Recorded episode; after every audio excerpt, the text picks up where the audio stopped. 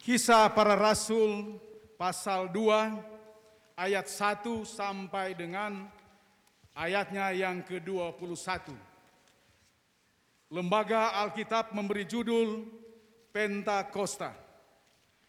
Ketika tiba hari Pentakosta, semua orang percaya berkumpul di satu tempat. Tiba-tiba turunlah dari langit suatu bunyi seperti tiupan angin keras yang memenuhi seluruh rumah di mana mereka duduk. Dan tampaklah kepada mereka lidah-lidah seperti nyala api yang bertebaran dan hingga pada mereka masing-masing. Maka penuhlah mereka dengan roh kudus. Lalu mereka mulai berkata-kata dalam bahasa-bahasa lain seperti yang diberikan oleh roh itu kepada mereka untuk mengatakannya. Waktu itu di Yerusalem diam orang-orang Yahudi yang saleh dari segala bangsa di bawah kolong langit. Ketika turun bunyi itu, berkerumumlah orang banyak. Mereka bingung karena mereka masing-masing mendengar rasul-rasul itu berkata-kata dalam bahasa mereka sendiri. Mereka semua tercengang-cengang dan heran, lalu berkata, "Bukankah mereka semua yang berkata-kata itu orang Galilea? Bagaimana mungkin kita masing-masing mendengar mereka berkata-kata dalam bahasa kita sendiri, yaitu bahasa yang kita pakai di negeri asal kita. Kita orang Partia, Media, Elam, penduduk Mesopotamia, Yudea, dan Kapadokia, Pontus dan Asia, Frigia, dan Pamfilia, Mesir, dan daerah-daerah Libya yang berdekatan dengan Kirene, pendatang-pendatang dari Roma. Baik orang Yahudi maupun penganut agama Yahudi, orang Kreta dan orang Arab, kita mendengar mereka berkata-kata dalam bahasa kita sendiri tentang perbuatan-perbuatan besar yang dilakukan Allah. Mereka semuanya tercengang-cengang dan sangat termangu-mangu sambil berkata seorang kepada yang lain, Apakah artinya ini? Tetapi orang lain menyindir, mereka sedang mabuk oleh anggur manis. Khotbah Petrus. Maka bangkitlah Petrus berdiri dengan kesebelas rasul itu dan dengan suara nyaring ia berkata kepada mereka, Hai kamu orang Yahudi dan kamu semua yang tinggal di Yerusalem, ketahuilah dan camkamlah perkataanku ini. Orang-orang ini tidak mabuk seperti yang kamu sangka, karena hari baru pukul sembilan. Tetapi itulah yang difirmankan Allah dengan perantaraan Nabi Yoel. Akan terjadi pada hari-hari terakhir. Demikianlah firman Allah, bahwa aku akan mencurahkan rohku ke atas semua manusia, maka anak-anakmu laki-laki dan perempuan akan bernubuat. Dan teruna-terunamu akan mendapat penglihatan-penglihatan. Dan orang-orangmu yang tua akan mendapat mimpi. Juga ke atas hamba-hambaku laki-laki dan perempuan akan kucurahkan rohku kepada hari-hari itu. Dan mereka akan bernubuat. Dan aku akan mengadakan mujizat-mujizat di atas di langit dan tanda-tanda di bawah di bumi. Darah dan api dan gumpalan-gumpalan asap. Matahari akan berubah menjadi gelap gulita dan bulan menjadi darah sebelum datangnya hari Tuhan, hari yang besar dan mulia itu. Dan barang siapa yang berseru kepada nama Tuhan akan diselamatkan. Demikianlah firman Tuhan. Sekali lagi, Shalom. Salam sukacita bagi kita sekalian di hari ini.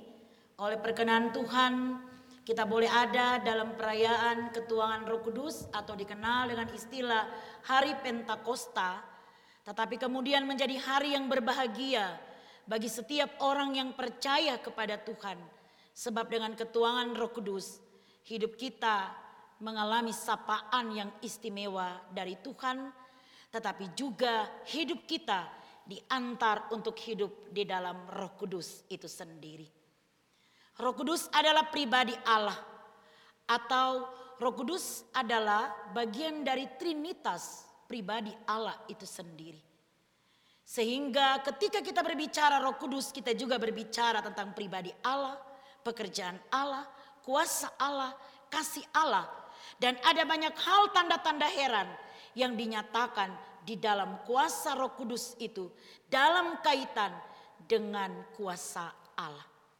Saudara-saudaraku yang dikasih dan diberkati oleh Tuhan kita Yesus Kristus.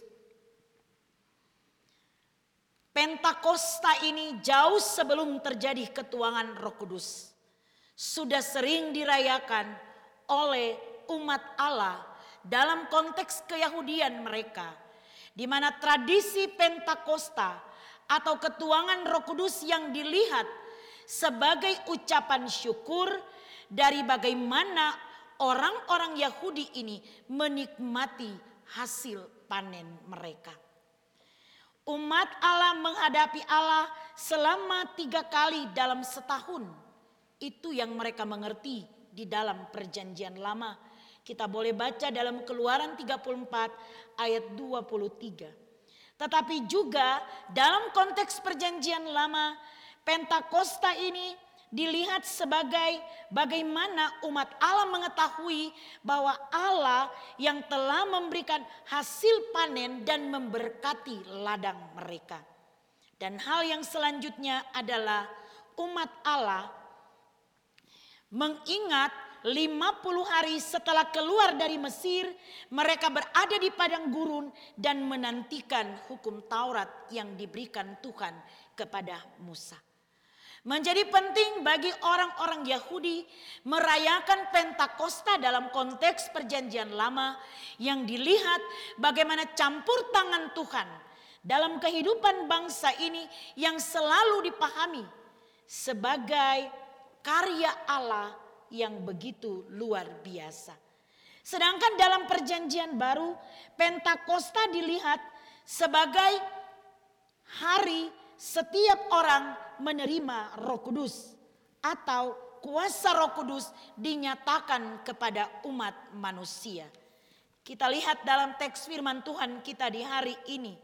Dalam kisah Rasul 2 ayat 1 sampai ayatnya yang ke-23. Bagaimana situasi ketika roh kudus dinyatakan di tengah-tengah para murid. Tetapi kemudian bagi orang-orang Galilea dan orang-orang yang ada pada waktu itu. Ini jelas dengan perkataan firman pada kisah Rasul pasalnya yang pertama ayatnya yang ke-8 membuktikan bahwa Sesungguhnya dengan roh kudus Injil itu bukan hanya diam di Galilea, tetapi benar-benar bergerak sampai ke ujung bumi. Dan ini menjadi nyata dalam situasi ketuangan Roh Kudus, Allah bukan menyapa para murid, tetapi Allah menyapa orang Galilea dan orang-orang yang ada pada waktu itu dengan memberikan kuasa yang luar biasa kepada kedua belas murid karena kalau dalam teks ini sudah 12 ya, kemarin masih 11. Mereka telah menggantikan Yudas dengan Matias. Nah di dalam kehidupan kedua belas murid inilah Allah memberikan kuasa yang begitu luar biasa.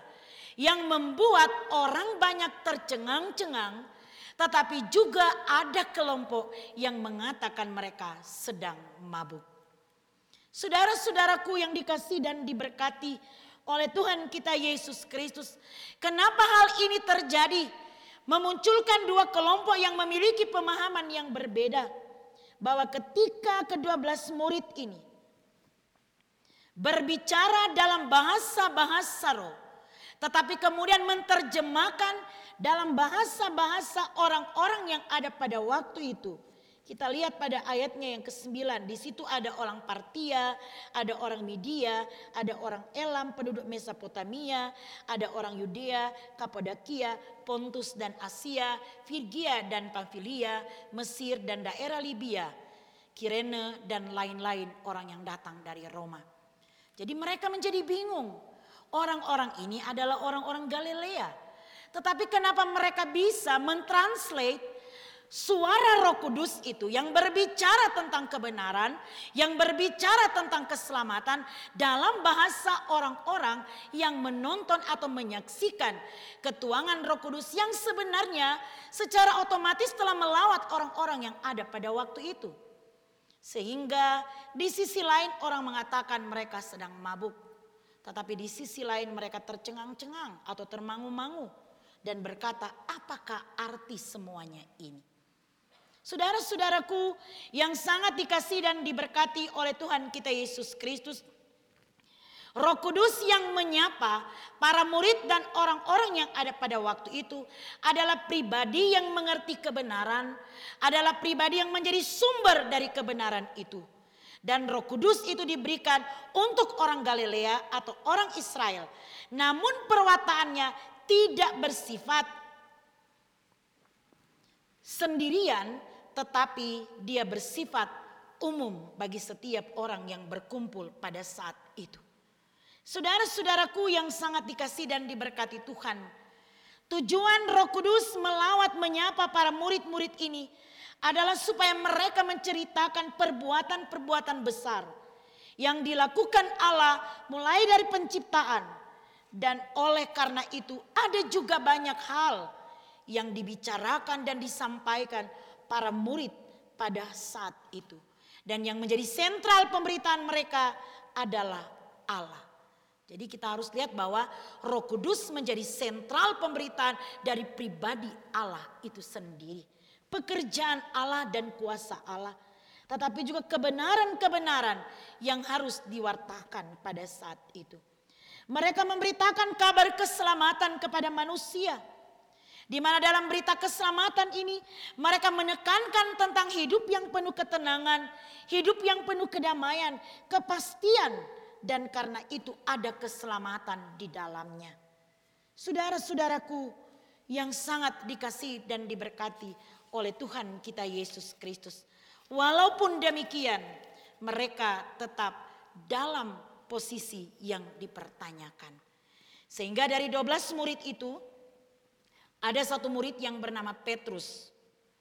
Dia merespon apa yang menjadi tanggapan orang-orang yang ada pada waktu itu. Ayat 13 dikatakan begini. Tetapi orang lain menyindir mereka sedang mabuk oleh anggur manis. Dan Petrus bilang, masakan masih pagi jam 9 dorang semabuk. Tidak mungkin. Tetapi yang mereka kakukan saat itu adalah roh kudus yang menggerakkan dan yang memampukan mereka untuk berkata-kata seperti yang terjadi pada saat itu. Mungkin Petrus juga bisa memprotes mereka dengan ada satu lagu ini lagu duniawi ya. Minta maaf ya jemaat. Bukan berarti saya mengantar jemaat untuk masuk dalam konteks duniawi, tetapi bagaimana kita mengaplikasikan apa yang sedang dialami dan diceritakan dalam firman Tuhan. Bisa saja Petrus akan bilang begini ke orang-orang yang ada pada waktu itu. Jangan kau salah menilaiku dengan sikapku selama ini. Atau saja dia bisa katakan mungkin kau salah mendugaku. Apa yang mereka lihat saat itu bukanlah sesuatu yang menjadi gambaran dari apa yang mereka lihat dalam kenyataan. Tetapi bagaimana mereka melihat roh kudus dalam iman untuk mengerjakan segala sesuatu yang menyatakan kebenaran di dalam kehidupan orang-orang percaya ataupun orang-orang yang bukan orang Yahudi yang ada pada waktu itu. Saudara-saudaraku yang dikasih Tuhan. Karena itulah mereka tetap dispirit dengan Roh Kudus untuk mewartakan kabar baik, kabar kasih yang menjadi kehidupan gereja mula-mula. Jadi ini bisa dikatakan adalah kehidupan gereja mula-mula dalam konteks kehidupan ke-12 murid yang diikuti oleh orang sebagian orang Galilea. Tetapi kemudian secara spontanitas orang-orang yang ada pada waktu itu memberi diri mereka dibaptis di dalam roh kudus. Saudara-saudaraku yang dikasih Tuhan bahwa di dalam kehidupan pewartaan roh kudus pada saat itu para murid menunjukkan sikap lewat bibir mereka yang mewartakan kebenaran. Kata-kata mereka penuh kuasa. Bicara mereka bersifat konstruktif, yaitu membangun, yang melahirkan kedamaian, yang melahirkan sukacita. Dan kemudian pola hidup dari para murid ini diubahkan oleh Roh Kudus itu sendiri, sehingga mereka memiliki tiga sikap. Pola hidup yang mereka tunjukkan pertama adalah care. Mereka peduli dengan kehidupan yang di sekitar mereka tanpa melihat apakah ini Yahudi ataupun tidak. Tanpa melihat apakah ini percaya atau tidak. Tetapi Roh Kudus terus menggerakkan mereka memiliki sikap ini supaya care dengan setiap kondisi yang ada di sekitar mereka. Dan hal yang kedua, mereka memiliki hidup yang love. Jadi love ini bukan hanya bersikap cinta, kasih kepada seseorang, tetapi love ini menggerakkan para murid ini melakukan kasih bukan sekedar peduli atau mengatakan kasihan dan lain sebagainya. Tetapi ada pergerakan di sana yang terus menyatakan bagaimana sebenarnya kasih Allah dinyatakan dalam konteks pekabaran Injil yang dimulai dari Galilea dan Yerusalem ini. Dan hal yang ketiga, mereka punya sikap yang humble mereka rendah hati. Dalam dalam konteks ini mereka tidak menunjukkan siapa yang hebat dan siapa yang tidak hebat. Dalam konteks ini mereka berusaha menyatukan segala perbedaan dari kedua belas murid ini. Supaya sasaran dari pemberitaan kebenaran dan kerajaan Allah itu dapat terwujud oleh karena sikap dari para murid-murid ini. Dan tentunya mereka melakukan bukan karena keinginan mereka, tetapi karena Roh Kudus. Saudara-saudara bisa bayangkan kalau saudara-saudara mau paksa hati, ya kan?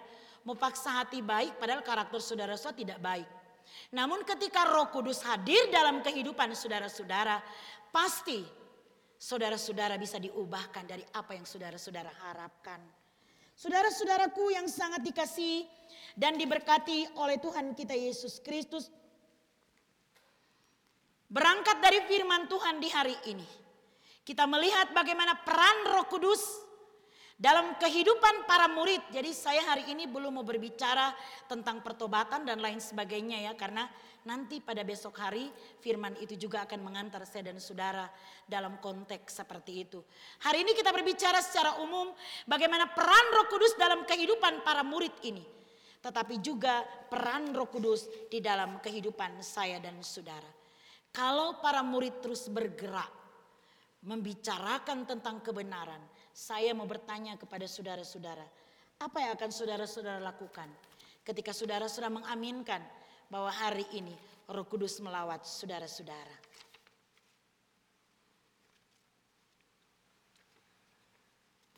Apa yang akan saudara-saudara lakukan?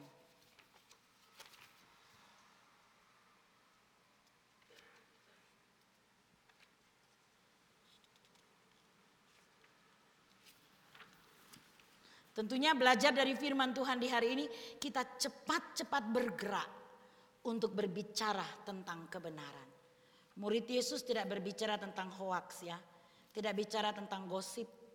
Murid Yesus tidak menjelekkan orang-orang yang ada di sekitar mereka. Tapi murid Yesus berbicara tentang kebenaran. Dan itulah sifat roh kudus. Hari ini roh kudus mau ubahkan saya dan saudara. Supaya kita benar-benar hidup di dalam Roh Kudus itu. Roh Kudus yang adalah pribadi Tuhan.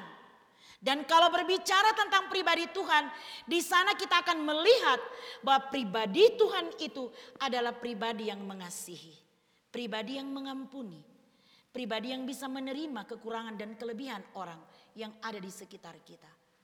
Pribadi yang benar-benar mampu menyesuaikan diri dengan setiap kondisi baik ataupun tidak baik tetapi juga pribadi yang mengantar kita untuk menjauhkan diri dari kehidupan kedagingan itu sendiri.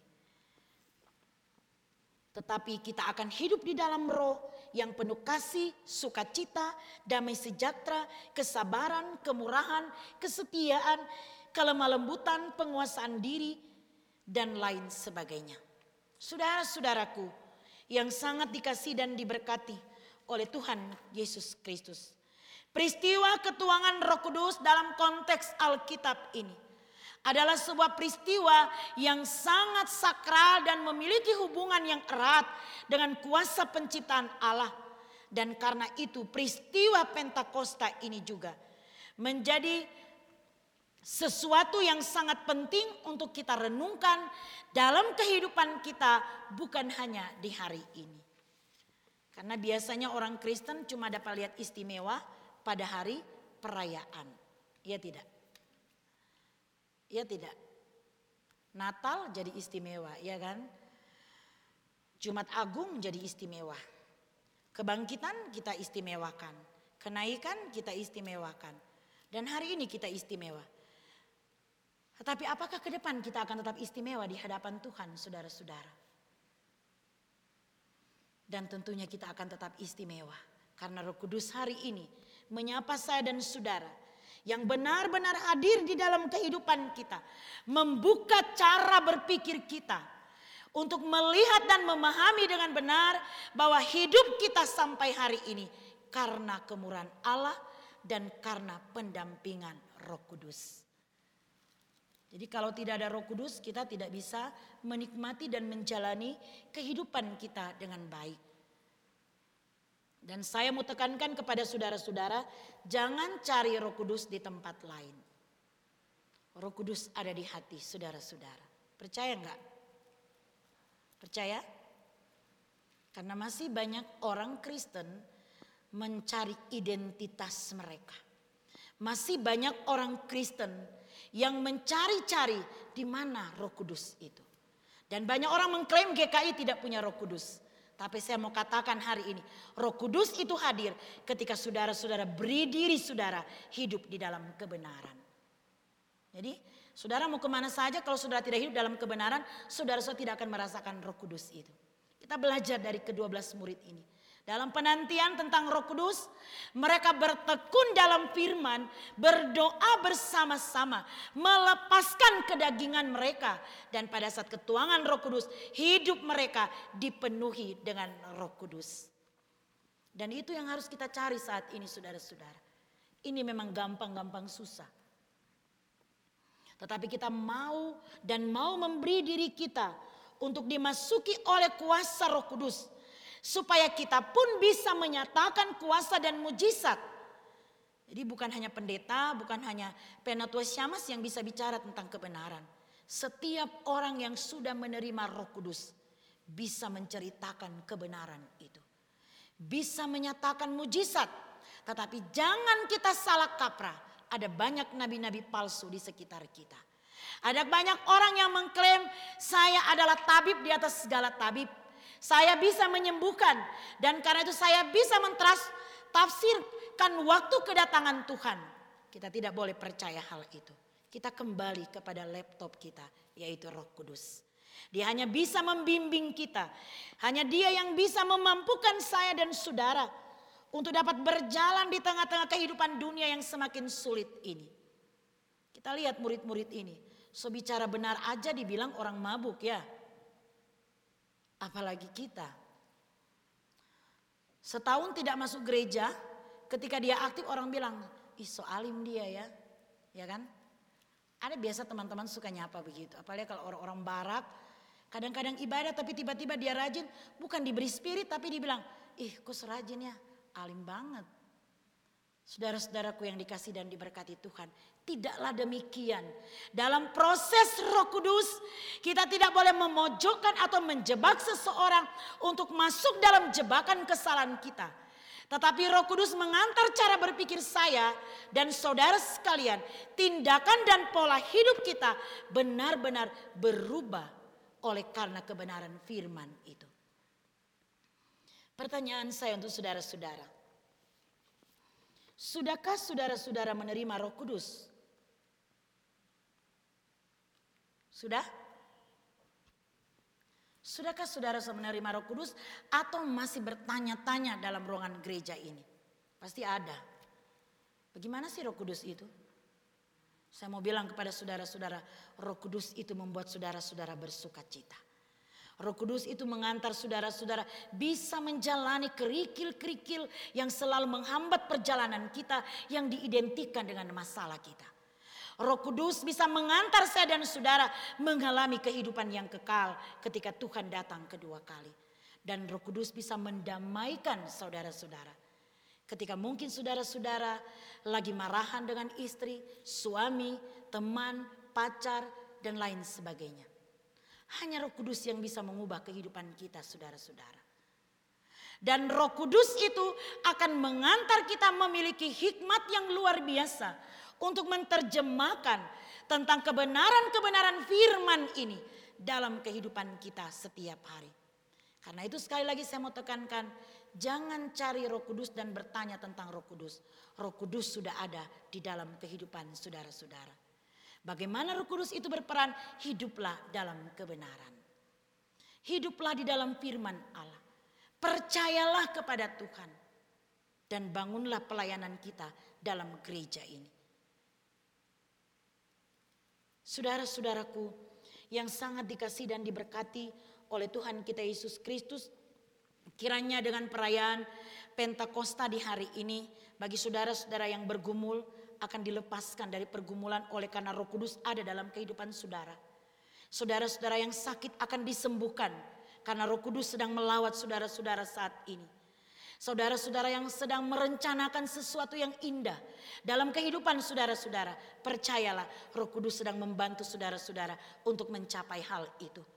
Saudara-saudara yang sedang tertekan saat ini, saudara-saudara yang bergumul dengan masalah yang tidak pernah berakhir, berilah hidup saudara-saudara dipimpin oleh Roh Kudus. Saya jamin ke depan saudara akan bersaksi bahwa benar Roh Kudus itu tidak tinggal diam, tapi dia bergerak secara eksis, membangun dan memberkati kehidupan saya dan saudara. Tuhan akan memampukan kita sekalian untuk terus dapat hidup di dalam Roh Kudus dan karena itu kita dapat bersaksi atas pimpinan roh kudus. Mulai dari kesaksian-kesaksian iman kita, pengalaman hidup kita. Dan karena itu pewartaan firman Tuhan di setiap kehidupan yang kita jalani. Tuhan memberkati firmannya dan memampukan kita sekalian untuk tetap percaya bahwa hari ini, esok dan seterusnya roh kudus menghidupkan dan memampukan kita menjadi pekabar-pekabar Injil. Mulai dari rumah tangga, sampai kepada pelayanan dan tempat pekerjaan serta pergaulan kita sekalian. Tuhan memberkati kita sekalian. Amin. Mari kita berdoa. Allah Bapa Tuhan yang kami muliakan di dalam nama Yesus. Allah yang kami sembah di dalam roh kudus. Kami datang kepadamu dalam ibadah Pentakosta pertama saat ini. Dengan hati yang bersyukur, kami menyembah Engkau ya Tuhan.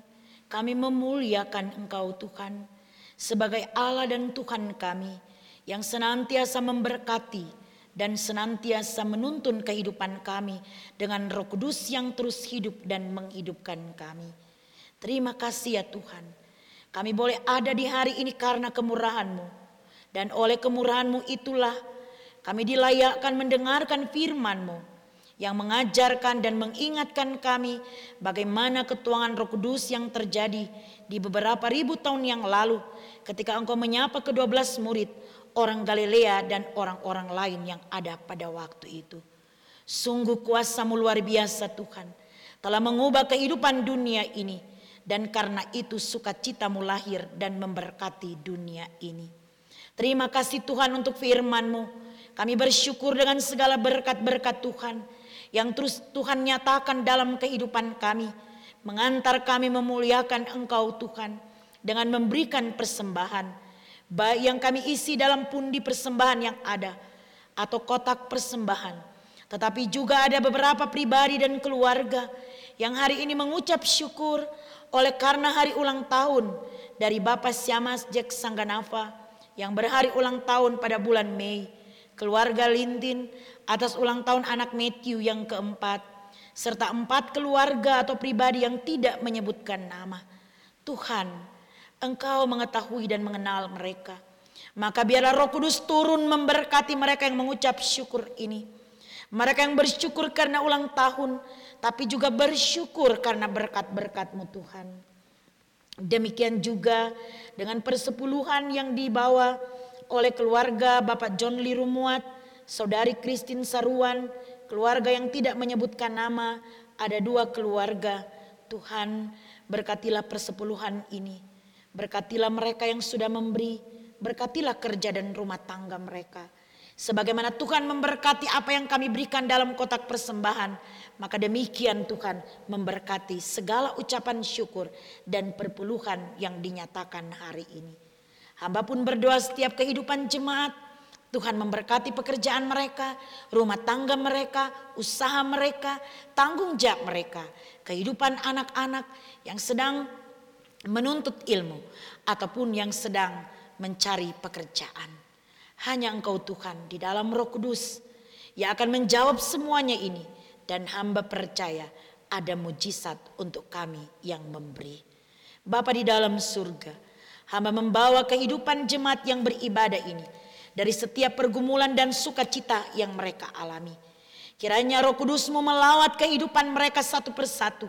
Yang mereka duduk di tempat ini, di rumah, di barak, ataupun di luar job site. Roh Kudusmu tidak terbatas dengan ruang dan waktu. Karena itu hamba panggil engkau Tuhan di dalam nama Yesus oleh kuasa roh kudus. Lawatlah setiap jemaatmu saat ini. Berilah mereka kesehatan, kekuatan, hikmat, dan kemampuan. Lindungilah mereka dalam aktivitas mereka sesudah keluar dari ibadah ini. Jauhkan dari mara bahaya, sakit penyakit, kecelakaan, cobaan, godaan maut sekalipun. Hamba percaya roh kudus yang diberitakan dalam kisah rasul ini adalah juga roh kudus yang saat ini kami alami. Yang terus bergerak dan bergerak memberkati dan memampukan kami. Dan itulah yang akan dialami oleh jemaatmu Tuhan. Ya Tuhan Allah Bapa di dalam surga bersama dengan keluarga Bapak Penatua Raja Sijabat.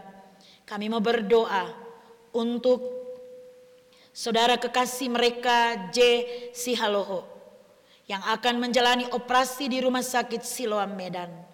Kami tidak bisa melawat Bapak kekasih ini atau saudara ini Tuhan. Tetapi di dalam kuasa roh kudus kami percaya engkau akan menjumpai dan memberikan kesembuhan oleh bilur-bilur kuasamu Tuhan. Dalam proses operasi Tuhan mampukan para medis supaya mereka menangani dengan hikmatmu dan engkau memberkati ruangan operasi, memberi keselamatan dan kesembuhan di sana.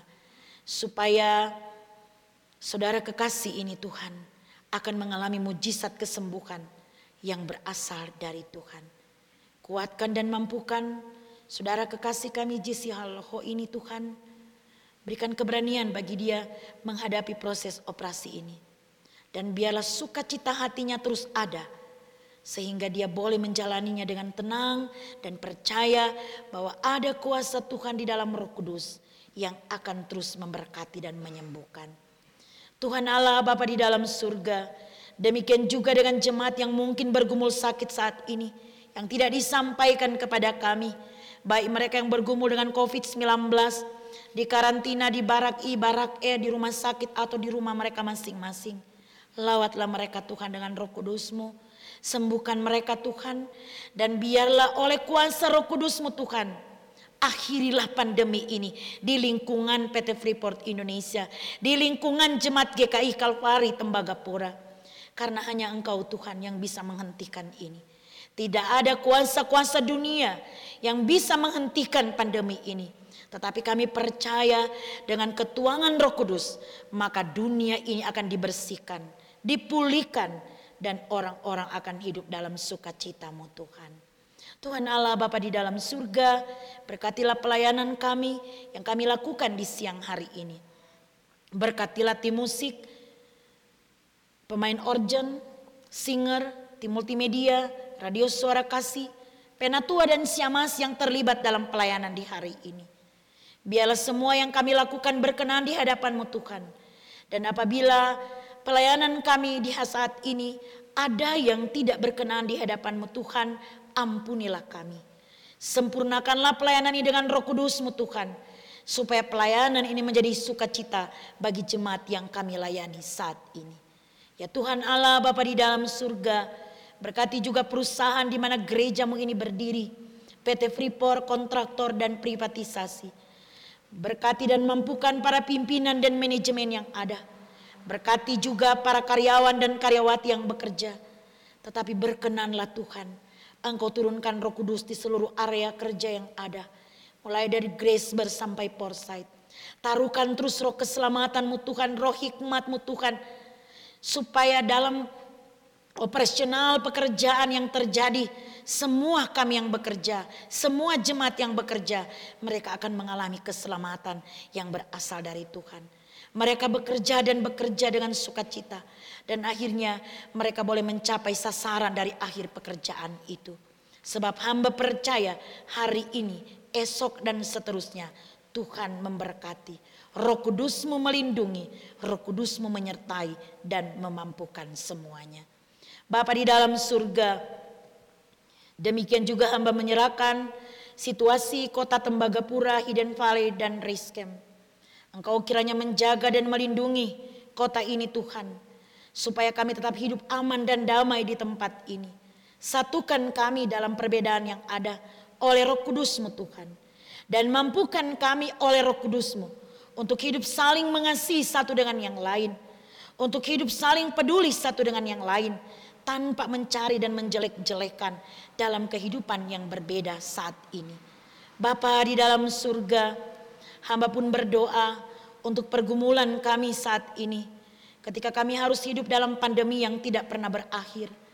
Ada begitu banyak upaya-upaya yang sudah dilakukan oleh para ahli, tapi juga para medis yang tersebar di seluruh rumah sakit yang ada di Indonesia, tapi juga di dunia ini Tuhan. Namun seolah-olah semuanya tidak berakhir. Karena itu hamba mohon Tuhan lindungilah kami. Bentengilah kami dengan roh kudusmu. Biarlah kami tetap sehat, kami tetap selamat. Dan kami boleh berkarya bersama dengan roh kudusmu. Tanpa ada sakit penyakit, tanpa ada COVID-19 dalam hidup kami.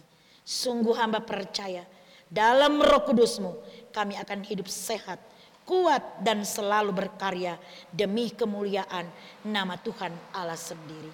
Ya Bapa di dalam surga, hamba juga menyerahkan TNI Polri yang terus setia menjaga keamanan di lingkungan perusahaan ini. Lindungilah juga mereka Tuhan, berikan mereka kesehatan, kekuatan dan hikmatmu. Supaya di dalam mereka menegakkan keamanan, mereka boleh melakukan sesuai dengan aturanmu Tuhan.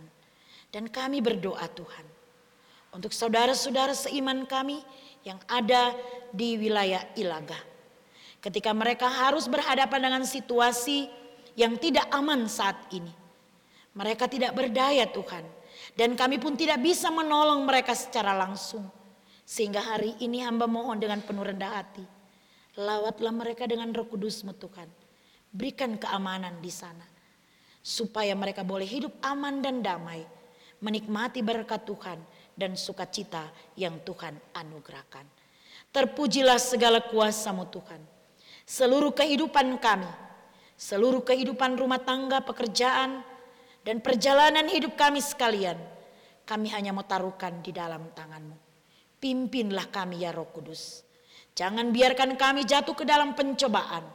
Jangan biarkan kami berhadapan dengan masalah-masalah yang begitu rumit. Tetapi bawalah kami ke jalan selamatmu ya roh kudus. Terpujilah engkau ya roh kudus. Ampunkan dosa dan salah kami. Seluruh permohonan doa kami, ucapan syukur kami di saat ini, kami bawa kepada Bapa di dalam sorga. Amin.